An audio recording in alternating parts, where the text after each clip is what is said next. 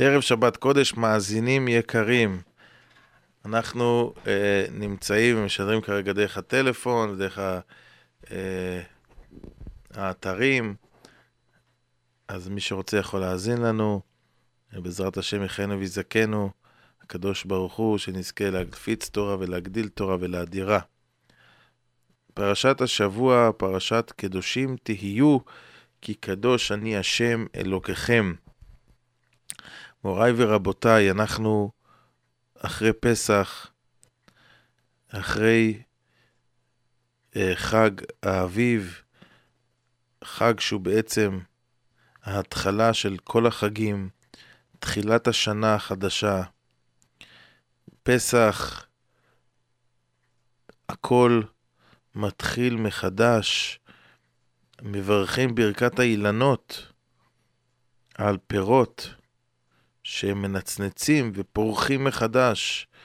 אנחנו יוצאים מתרדמת החורף, מהשלגים, מהקור, וכאילו כל העולם כולו, כל הבריאה כולה, מתעוררת לחיים חדשים, לחיים של פריחה ושגשוג, והתחלנו להגיד מוריד הטל ותן ברכה, ונזכה לראות את כל הפריחה של כל ימות החורף עכשיו יוצאת, ואנשים יוצאים מתוך פסח לחירות אמיתית, לזמן שאנחנו משתנים ונהיים בני חורין באמת.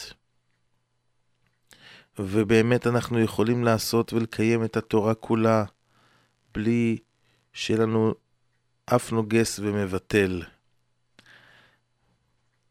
פרשת השבוע, פרשת קדושים תהיו, כי קדוש אני השם אלוקיכם. מוריי ורבותיי, מה הפירוש של הציווי הזה, קדושים תהיו? מה התורה מצווה פה? מה החיוב בקדושים תהיו? נחלקו בזה רבותינו. הרמב"ן כותב, קדושים תהיו, קדש עצמך במותר לך. עד לפה יש לנו ציוויי התורה. אסור לגנוב, אסור לשקר, אסור להישבע לשקר, אסור ללבוש שעטנז, בשר בחלב, פרה אדומה, תרי"ג מצוות של תורה. באה התורה ואומרת אחרי כל זה, קדושים תהיו, גם במה שהתרתי לך, תהיה פרוש. לא תיקח את הכל. תצמצם במותר לך גם. והשאלה שצריכה להישאל, עוד היכמה שאסרה תורה, לא מספיק כל התרי"ג מצוות ומאות ואלפי איסורי דה רבנן, אלא עוד אנחנו צריכים גם כן במותר לנו לפרוש, גם כן במותר לנו צריכים לא לקחת את הכל, הרי זה היתר גמור. מה יש בהיתר שצריכים לפרוש ממנו? אלא אומר לנו פה הרמב"ן, שצריכים לדעת שהעולם הזה והעולם הבא הם שני הפכים. גשמיות ורוחניות הם שני הפכים. הם לא יכולים להתקיים ביחד. כמוהם כמו אש ומים. אש ומים לא יכולים לחיות בבת אחת. הם לא יכולים להסתדר ולהיות בבת אחת. או שזה כבה, או שזה נעלם. אי אפשר להסתדר. ולכן מי שחושב ליהנות, וגם יתעדן במעדנות, וגם יתלבש, וגם יאכל וישתה, הוא צריך לדעת שאף על פי שאין בזה שום איסור, אבל להתקדם ברוחניות יהיה קשה מאוד. אין איסור בלשתות ארבע פחיות קולה, וחמש סטייקים, ו french fries, וקטשופ. אין איסור בזה. אבל זה לא פרוש. אבל העולם הבא, ולהתגדל ולהתקדש ולהגדיל את הרוחניות, הוא לא יגיע. למה? כי הוא מקדש את החומר, לא את הרוח. החומר יתהפך להיות העיקר. החומר יתהפך להיות הדבר החשוב, הדבר העיקרי. הבית יוסף, זכר צדיק וקדוש לברכה, מורנו הרב יוסף קארו, היה מגדולי עולם, חיבר שולחן ערוך את הבית יוסף, הרבה ספרים, שו"ת אבקת רוכל, והעמיד את התורה על תילה. וגם היה לומד עם מלאך כל לילה, שהיה מגיע מלאך ומלמדו תורה, הלא הוא המגיד. לילה אחד המלאך לא הופיע, והבית יוסף מאוד מאוד נתעצב. עד שלמחרת פגש אותו בלילה הבא, הבית יוסף את אותו מלאך, ושאל אותו, מדוע לא באת אתמול? מה קרה? חיכיתי לך. מאוד נתעצבתי שלא זכיתי לראות פני המלאך בלילה ההוא. אמר לו המלאך, מכיוון שבאותו יום שלא באתי, ראיתי שאכלת בצהריים צנון, קר, ככה מרענן, טעים. מי שאוכל צנון לא יכול לראות מלאכים. מי שאוכל חצי פרוסת לחם, שהוא לא צריך אותה בשביל כוחו, אלא רק לשם תענוג, הוא לא יכול לראות מלאכים. כי התורה היא זכה וברא והיא רוחנית. ומלאך יכול להתחבר רק למי שהוא רוחני ביותר, והוא פרוש, והוא לא מעדן את החומר. נכון שזה לא אסור, אבל זה כמו ספורטאי שרוצה להיות מספר אחד, שרוצה להגיע ראשון, אז הוא הולך לכל האימונים, והוא משקיע באימונים, והוא משקיע בעבודה שלו כדי שיזכה להיות מספר אחד. אבל בלילה, שהוא יושב בבית, פתאום הוא רוצה לשתות וויסקי, או רוצה לעשן סיגריה, הוא יגיד לעצמו לא. למה לא? זה כבר לא באימון עכשיו. נכון, אבל אני רוצה להיות מספר אחד. אני רוצה לנצח. אני צריך להיות גם כן פרוש מהדבר הזה. למה? כי זה יגביל אותי. אז גם כן בדבר שהקדוש ברוך הוא לא ציווה, אם אדם הוא פרוש, הוא מגיע לעצם הרוחניות באמת. ולכן טבע הרמב"ם את המושג נבל ברשות התורה. שאדם יכול לקיים את כל תרי"ג מצוות, ובסופו של דבר להיות נבל, להיות מנוול, להיות אדם שלא הולך בדרך התורה, ברוח התורה.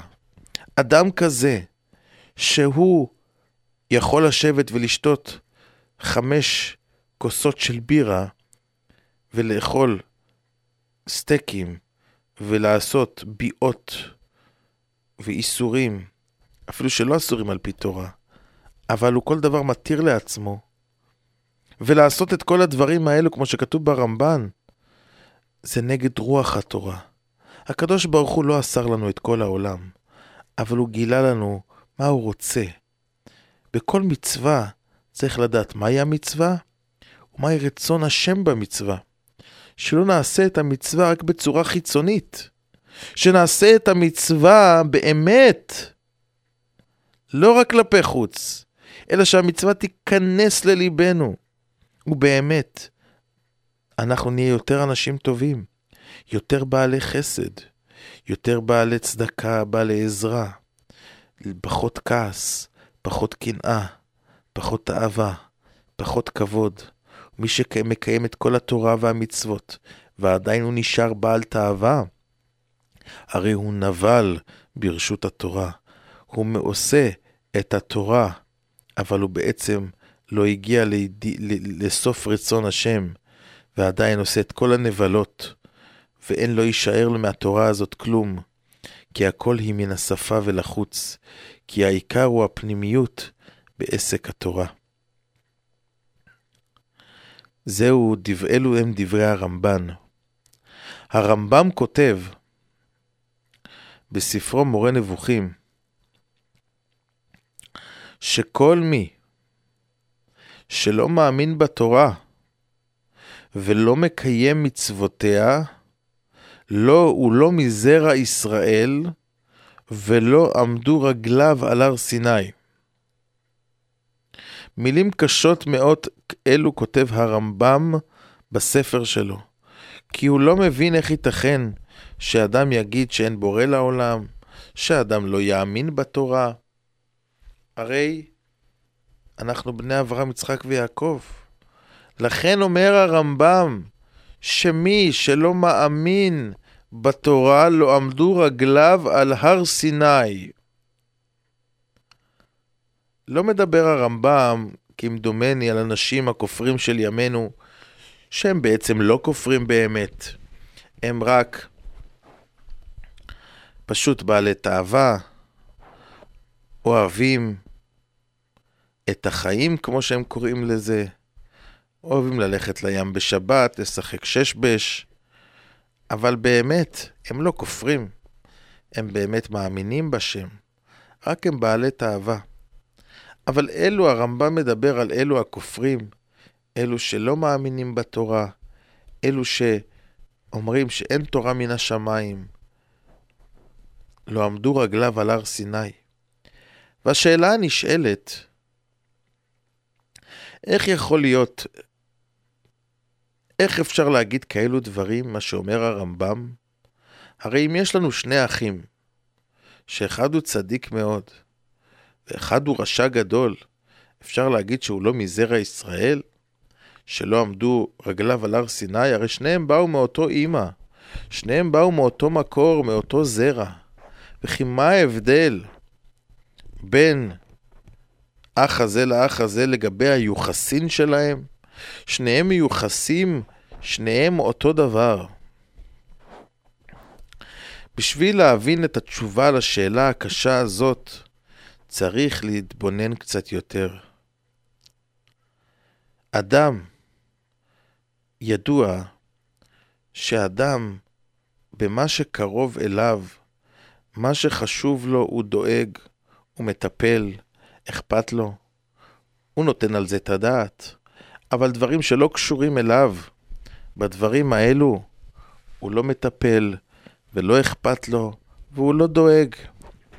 לדוגמה, אם אדם קונה אוטו חדש, או למשל, הוא חפץ חדש, טלפון חדש, אז הוא באמת, מוריי ורבותיי, הוא דואג לזה. יבוא אליו מישהו ויגיד לו, אדוני, תן לי את האוטו לסיבוב. אני רוצה להרגיש את האוטו החדש שלך. הוא לא ייתן לו, הוא יפחד על האוטו. הוא יגיד, לא, אני לא יכול לתת. למה? כיוון שהוא דואג עליו, שמא הוא לא יתנהג באוטו כמו שצריך. אולי הוא ישרוד את האוטו, אולי הוא יעשה כי אני דואג האוטו החדש. אני מפחד שלא יקרה לזה כלום.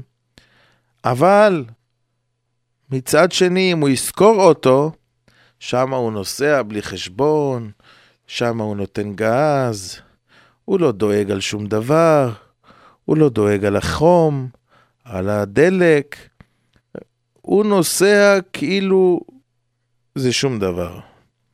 מה ההבדל? ההבדל הוא פשוט. כאשר האוטו הוא שלך, הוא האני שלך, אתה דואג לו, זה חשוב לך, זה אתה. אבל דבר שהוא לא האני שלך, מי שזה לא אתה, אתה לא דואג, לא אכפת לך. אדם מתעסק רק עם האני שלו. מי אני? האם אני הרוחניות שלי, או אני זה הגשמיות שלי? מה אני מתעסק רוב היום? על מה אני דואג? מה מפריע לי? What's bother me? האם מפריע לי שקיבלתי טיקט שחניתי בפאמפ או במילרס או מפריע לי שדיברתי לשון הרע, או מפריע לי שלא כיוונתי בתפילה. מה מפריע לך? מה מפריע לך במשך היום? האם הוא רוחניות או הגשמיות? בזה תוכל לפענח מי אתה. לפעמים אדם בא לשיעור, הוא יושן, הוא עדין, הוא נחמד, הוא כזה מתוק. אבל כשאתה רואה אותו בעסק, פתאום הוא כמו חיה רעה.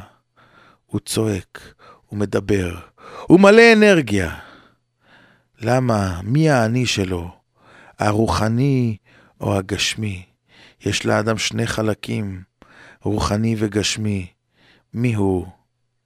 הרדיפה אחר הממון, אחר הכסף, הפרנסה, זה העיקר? או חיי התורה והמצוות? הרוחניות, זה העיקר. מה העיקר בחיים שלך? מי אתה? האם אתה כל הזמן דואג? אתה גם מקיים תורה ומצוות, את גם מקיימת תורה ומצוות, אבל איפה הראש? יש אנשים שבונים בניינים במשך שנים. יכולים לשבת על מגזין, לבדוק איזה חרסינה של השירותים, איזה צבע לשים, במשך שלוש וארבע שעות. ועל דף גמרא הוא לא יכול לשבת אפילו עשר דקות. למה? מהו? הראש שלו זה השנדליה, זה הווילונות, זה השירותים, זה הבית, זה האיילנד שיש לו במטבח, והדרייברי שלו, שאוי ואבוי למי שיחסום לו טיפה-טיפה. זה אתה, או אתה זה הרוחניות, התורה והמצוות ומעשים טובים. וזה מלחמת עולם שקיימת 120 שנה בתוך ליבו של אדם. והאדם צריך להילחם על זה. ושהאני שלו יהיה הרוחניות, הוא צריך לעבוד, והוא צריך לדאוג לגשמיות, אבל מה הוא באמת? האם עיקר החיים שלו זה הרוחניות, והגשמיות היא רק אפשרות לחיות, או שהעיקר ועליו הוא דואג האני שלו, העצמי שלו הוא אכפת לו, זה הגשמיות. מה האני של האדם? רב לוי יצחק מברדיצ'ב, זכר צדיק וקדוש לברכה, הוא לא יכל היה לישון כל הלילה של ליל סוכות, והיה מחכה לעלות השחר שיוכל לקחת לולב ולנענע אותו פעם בשנה מרוב התרגשות. הוא לא יכל להירדם כל הלילה. ממה אדם לא נרדם היום? מאיזה עסקה שיש לו, מאולי שהוא יפסיד משהו, מאיזה קנאה שיש לו, מאיזה שנאה שיש לו, גשמיות, מידות רעות. האם זה האדם? או אדם זה מי שמתאווה לחכות, לקיים עוד מצווה ועוד תורה, והוא מתגעגע בכל חול המועד, הוא יושב ומתגעגע מתי כבר יבוא תפילין, אני רוצה כבר לחזור ולהניח את הכתר הזה על הראש. והוא מחכה מתי יבוא זמן תפילה, אני כבר משתוקק להתפלל לפני השם. והוא אומר, אני רוצה לגמור ש"ס, ואני רוצה להתעלות בחיים, ויש לו קו בחיים, ויש לו מסלול בחיים, ויש לו כיוון בחיים. יש אנשים שבונים בתים, בניינים, אז יש להם קונטרקטור. הקבלן, הוא יש לו את כל הרשימות, הוא יודע מה הולך להיות, איפה לבנות את החדר הזה ואת החדר ההוא, ויש לו תרשים של כל הבניין. ומצד שני, יש את הפועל, הבנאי, הספניש גיא שבונה ושם קורות. הוא לא יודע מה עושים, הוא לא יודע אם יהיה פה בית כנסת או בית ספר, הוא לא יודע מה הולך להיות, הוא רק יודע לעשות מה שאומרים לו. יש אדם שהתורה והמצוות אצלו מבחינת ה contractor. הוא יודע, יש לו מהלך בחיים, הוא בונה בניין, הוא יודע לאיפה הוא מעפיל. ויש אדם שהוא בגדר ה Spanish הזה, הוא בא לבית הכנסת, הוא שם ציצית, הוא שם תפילין, אבל אין לו תוכנית, אין לו כיוון, אין לו דרך. הרוחניות זה לא העיקר אצלו, הוא לא שואף אליה, זה לא הוא. מה אצלו? זה הגשמיות. כמו המן הרשע, שהיה איש הגשמי הכי גדול שיש. ולכן הוא טבע את המטבע של הפסוק, וכל זה איננו שווה לי. שזה סופי טובות, סופי תיבות, י"ק, ו"ק, שמו של השם, אבל הפוך, כי זה ההתנגדות של הקדוש ברוך הוא. זה ההתנגדות לקדוש ברוך הוא.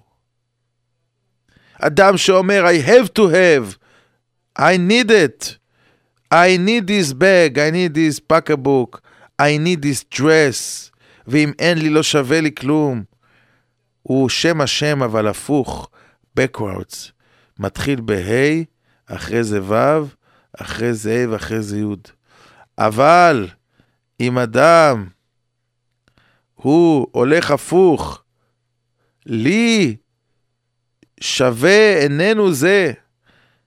הולך הפוך, שמה שלא שווה לי, גם אם זה, אין לי את זה, זה שווה לי. אחד כזה, לי שווה איננו זה, זה שמו של השם, שהוא הולך בדרך התורה והרוחניות, וזה העיקר אצלו בחיים.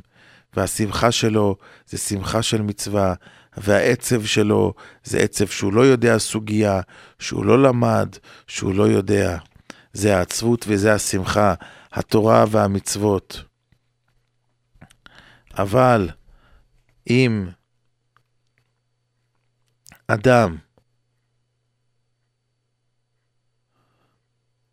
הוא לפעמים לא מאמין על עצמו שהוא ידבר כך.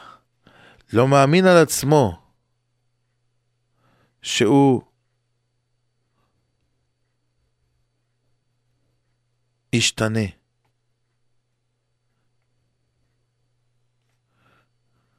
לא מאמין על עצמו.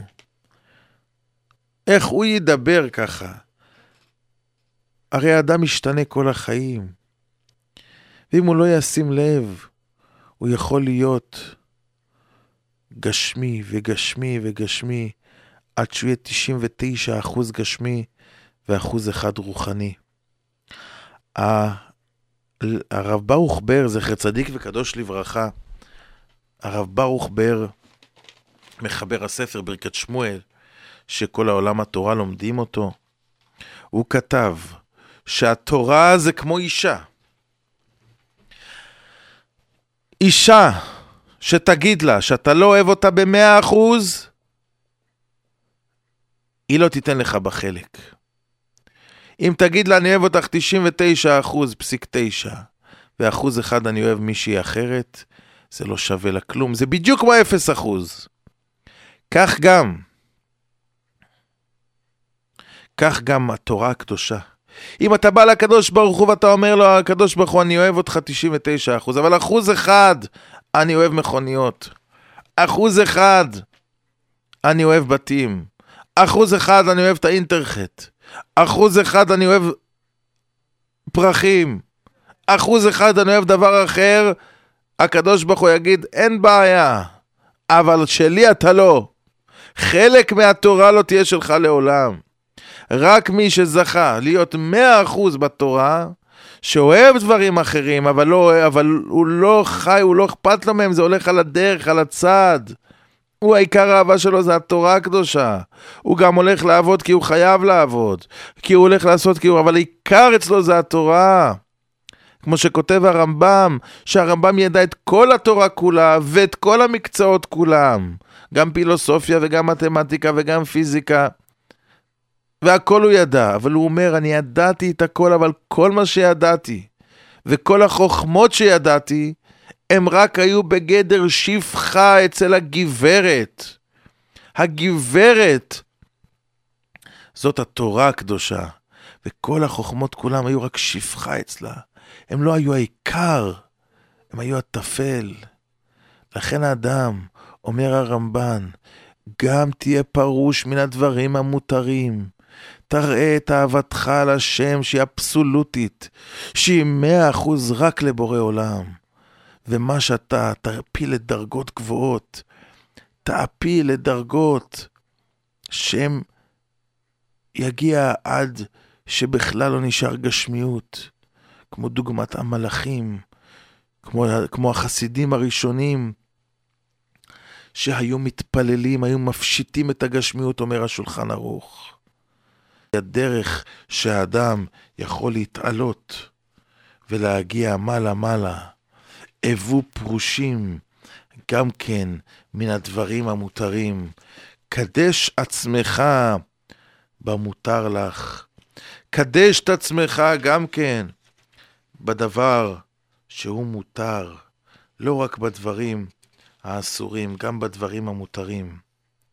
אבל מי שחי חיים של הפקר, חיים של קנאה ושנאה ותחרות, שהוא לא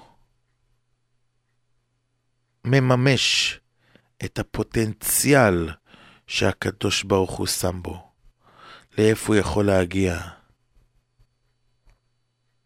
שהוא חי חיים לא של חשבון.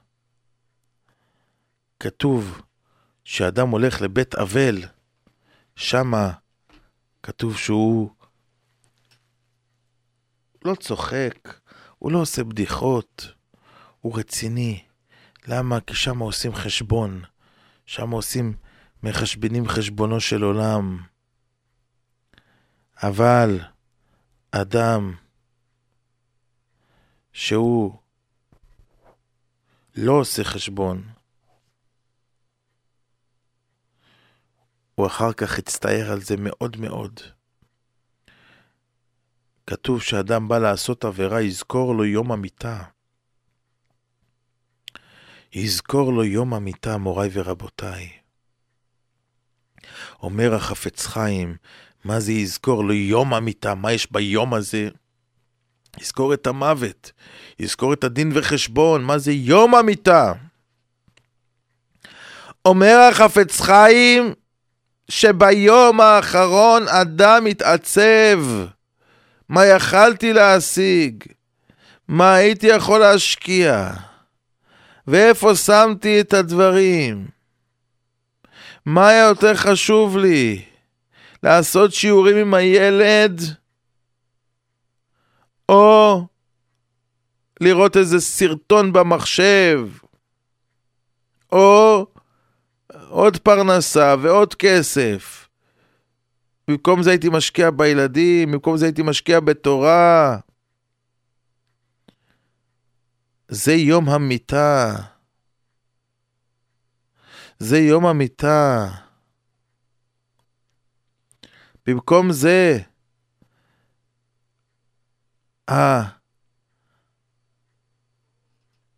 האדם לא מחשבן. לכן, לא מאוחר. יש דבר שנקרא GPS. ב-GPS אדם שהוא הולך לאיבוד, פתאום נכנס בזה אקזיט לא נכון, ה-GPS אומר לו Recalculation, מחשב מחדש. זה מה שאדם צריך לעשות בכל לילה. בשעה שהוא הולך לישון, בכל ראש חודש ובכל שנה, בערב יום הכיפורים. Recalculation. Recalculation.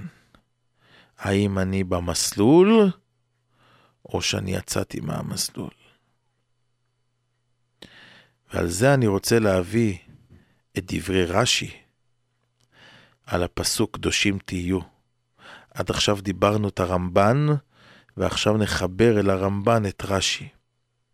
רש"י חולק על הרמב"ן, ואומר, קדושים תהיו, זה לא קדש עצמך במותר לך. רש"י אומר, קדושים תהיו, הכוונה, הבו פרושים מן האריות.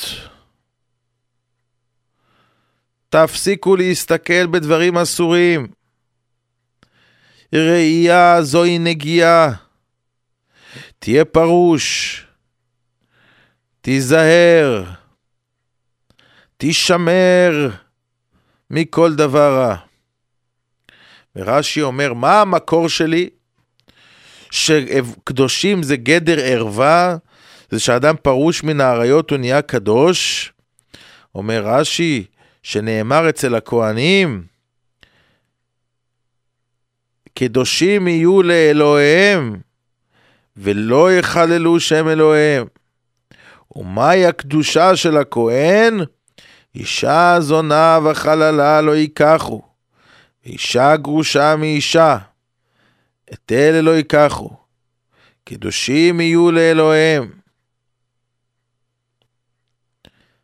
אה, הקדושה של הכהן נובעת מזה שהוא שומר וגודר את עצמו מהנשים האסורות לו. אם כך גם האדם היהודי, הוא גם כן, הקדושה שלו מגיעה מזה שהוא לא מתחבר לנשים האסורות לו. אבל השאלה הנשאלת על רש"י הקדוש, איך אפשר לומר כזה דבר? הרי הכהן, הוא נולד קדוש, הוא נולד כהן, או שהוא צריך לפרוש מן האריות בשביל להיות קדוש. כמובן שכהן הוא נולד כהן, וקדושתו היא נשארת קדושת כהן לעולם. אפילו כהן שנשא גרושה, הוא לא מתחלל, הוא נשאר כהן. למה? ככה, כי הוא נולד בקדושתו. מה התורה אומרת לכהן? תשמור על הקדושה שלך, אל תפגע בה. תשמור ותהיה פרוש מן האריות. כך גם, אומר רש"י, כל יהודי הוא נולד קדוש. כל יהודי הוא נולד בקדושה ובטהרה. הוא קדוש כבר מיום היוולדו. הבו פרושים מן האריות, כלומר, לא שהפרישה מן האריות תעשה אותנו קדושים, אלא הפרישה מהאריות היא רק לא תפגע בקדושה שיש ליהודי. היא תשמור על הקדושה של היהודי. היא תשמור עליו. קדוש אתה לא צריך לשאוף, אתה כבר קדוש. רק אל תפגע בזה. נולדת בקדושה ובטהרה בני אברהם, יצחק ויעקב. רק תשמור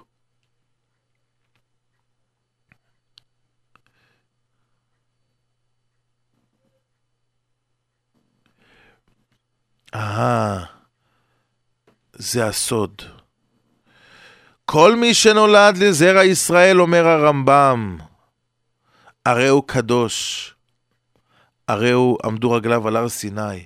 אבל אם ראית אדם שהערב רב, שהאספסוף שהתאוו תאווה במדבר, הם נהיים העיקר אצלו, הם חודרים אל הלב שלו, ומאבדים את הקדושה שלו, והרוחניות נדחקת לפינה, והגשמיות עולה למעלה למעלה, והיא נהיית העיקר. והיא נהיית הדבר הכי חשוב. האני הזה לא עמדו רגליו על הר סיני. האני שלו זה לא האני של מעמד הר סיני.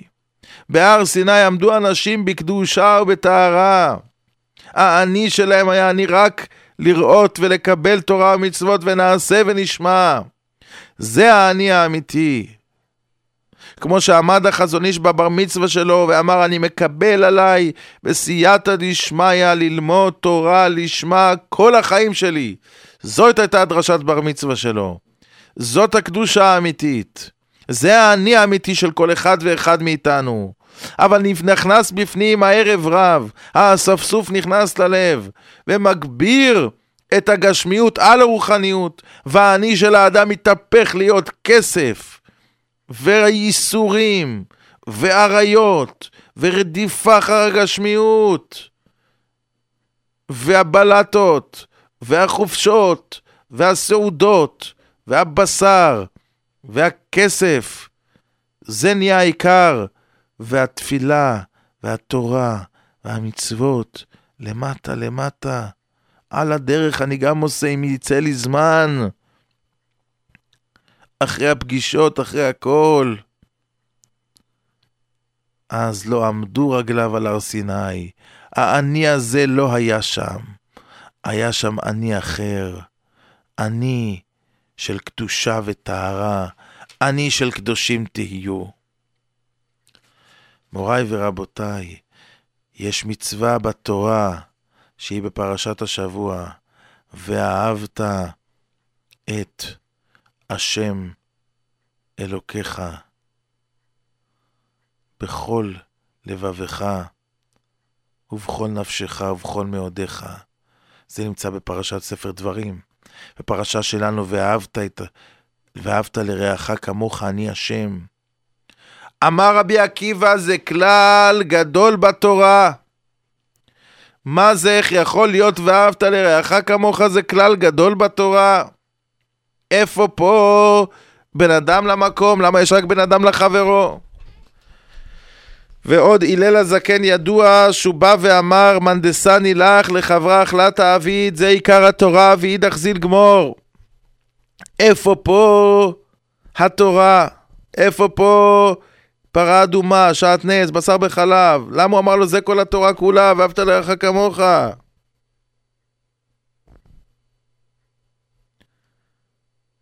בא חבקוק ועמידן הלכה, צדיק באמונתו יחיה. עיקר התורה זה אמונה. בן אדם למקום. אז איך רבי עקיבא אומר, ואהבת לך כמוך, זה כלל גדול בתורה?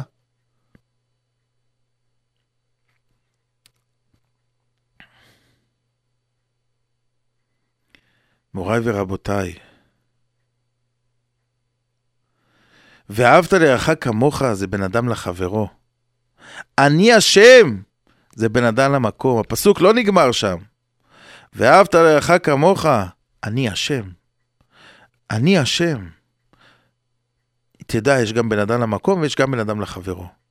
מנדסני לך, לחברך לא תעביד, אומר הלל הזקן לאותו גר. מה ששנוי עליך אל תעשה לחבריך, אבל יש ואידך, ויש את הצד השני. לא והשאר, אלא האחר, זיל גמור, לך תלמד תורה ותקיים בן אדם למקום. בא חבקוק והעמידן על אחת. צדיק באמונתו יחיה, זה בן אדם למקום. רבי עקיבא אומר, ואהבת לרעך כמוך, זה כלל גדול בתורה, זה בן אדם לחברו.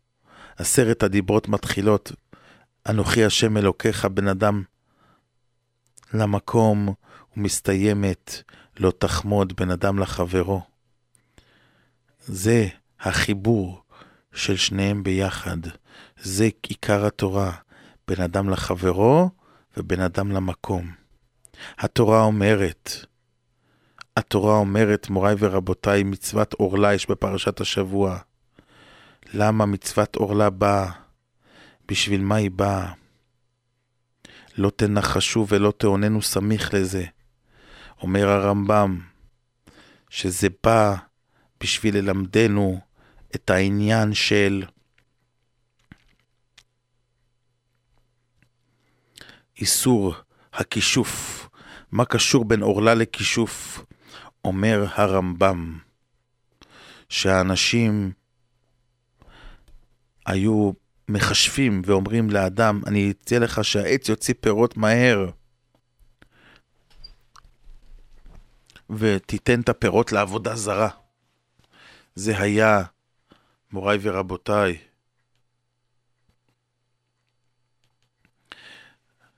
זה היה